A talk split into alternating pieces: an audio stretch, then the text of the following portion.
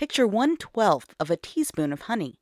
That's what one honeybee produces in her lifetime. Now picture a field full of spring flowers. A hive of bees has to tap two million of these flowers to make a pound of honey. It's an amazing feat that happens in our own backyards. The taste of honey is influenced by the different flowers within foraging distance and the sunlight, rain, and humidity of that particular spot. These microclimates mean that honey from each corner of western North Carolina has its own flavor. WNC was the home of a local honey champion. Laurey Masterton was a beekeeper and authored the Fresh Honey Cookbook Recipes from a Beekeeper's Kitchen. Her cafe in downtown Asheville was a gathering spot for honey enthusiasts. She was a longtime cancer survivor, and next week marks the third year since her passing. Her legacy lives on, in part because of her work with local kids and honey. She was a volunteer with Growing Minds, ASAP's farm to school program. Growing Minds director Emily Jackson remembers her this way She was a lover of local food. She loved to promote it. She loved farmers. She loved bees. Masterton did lots of activities with students, from cooking in the classroom to helping on farm field trips.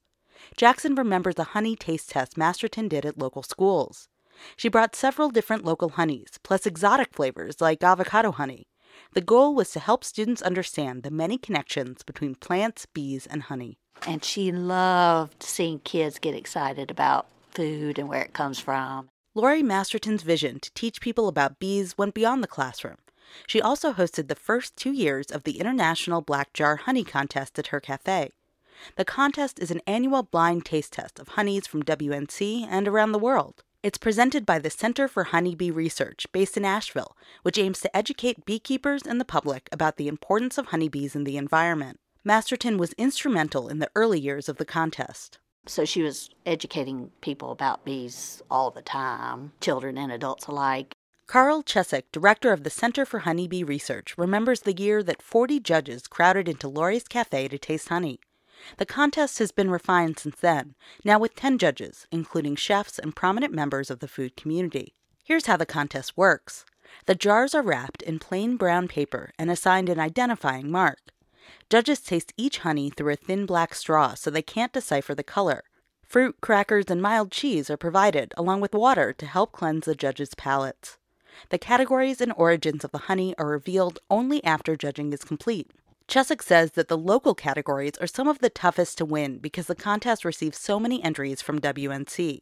Laurey Masterton was the 2013 winner in the Best Local Blend category.